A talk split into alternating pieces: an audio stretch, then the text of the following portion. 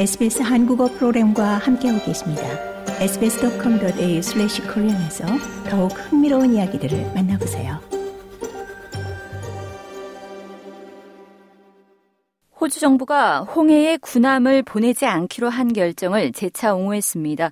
정부는 호주가 홍해 위기 사태 해결에 기여하고 있다면서도 영내 해양 안보에 우선순위를 둬야 하기 때문이라고 설명했습니다.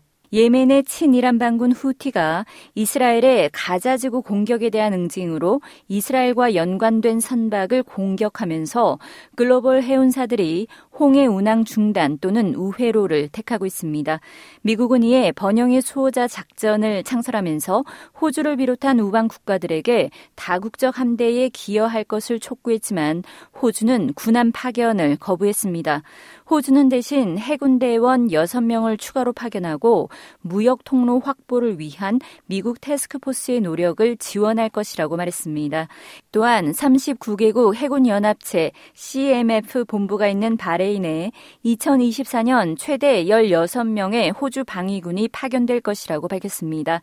맷 디슬트웨이트 국방부 장관 대행은 홍해에 이 해군 파견 인력을 3배 증가할 것이지만 호주는 영내 안보에 주력할 것이라고 말했습니다.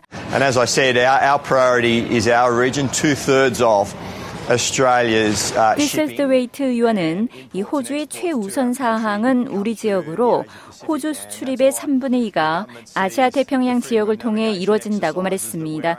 그는 호주 산업을 위해 이들 항로를 보호하는 것이 이 호주가 항행의 자유, 특히 남중국해에서 항행의 자유를 근본적으로 중시하는 이유라고 덧붙였습니다.